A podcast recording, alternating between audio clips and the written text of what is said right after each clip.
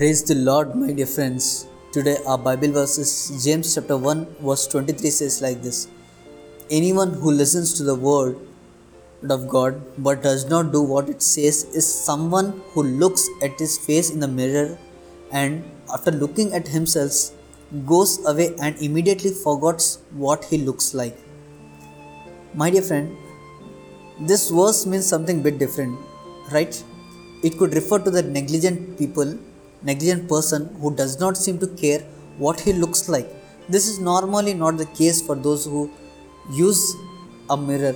Typically, we aren't negligent when we're looking into the mirror.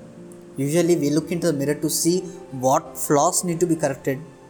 Is my hair just right? Is there makeup line on my face? Or is my teeth shining bright? The negligent person is the one who looks at himself or herself in a mirror and then doesn't care how they're supposed to look or what kind of person he or she is supposed to be. You see, my dear friend, a mirror is used for showing us what we look like. And once we establish how we want to look, we look it again to make sure that we have attained that image or not. I say, my dear friend, like we say that uh, the hair is supposed to flop this way, not that way. My mustache is to be pencil thin, not like a bushy.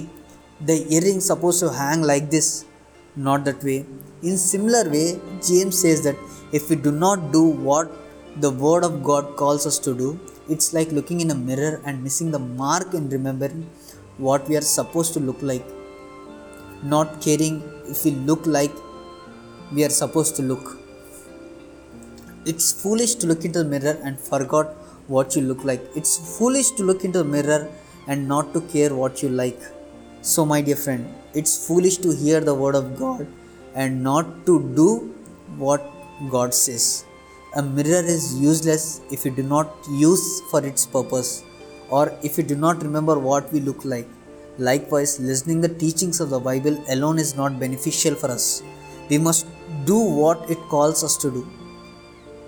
Dear friend, only a foolish person examines his natural face and does nothing to clean up.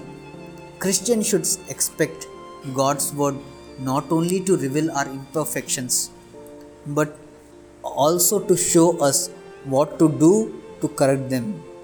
Thank you. Amen.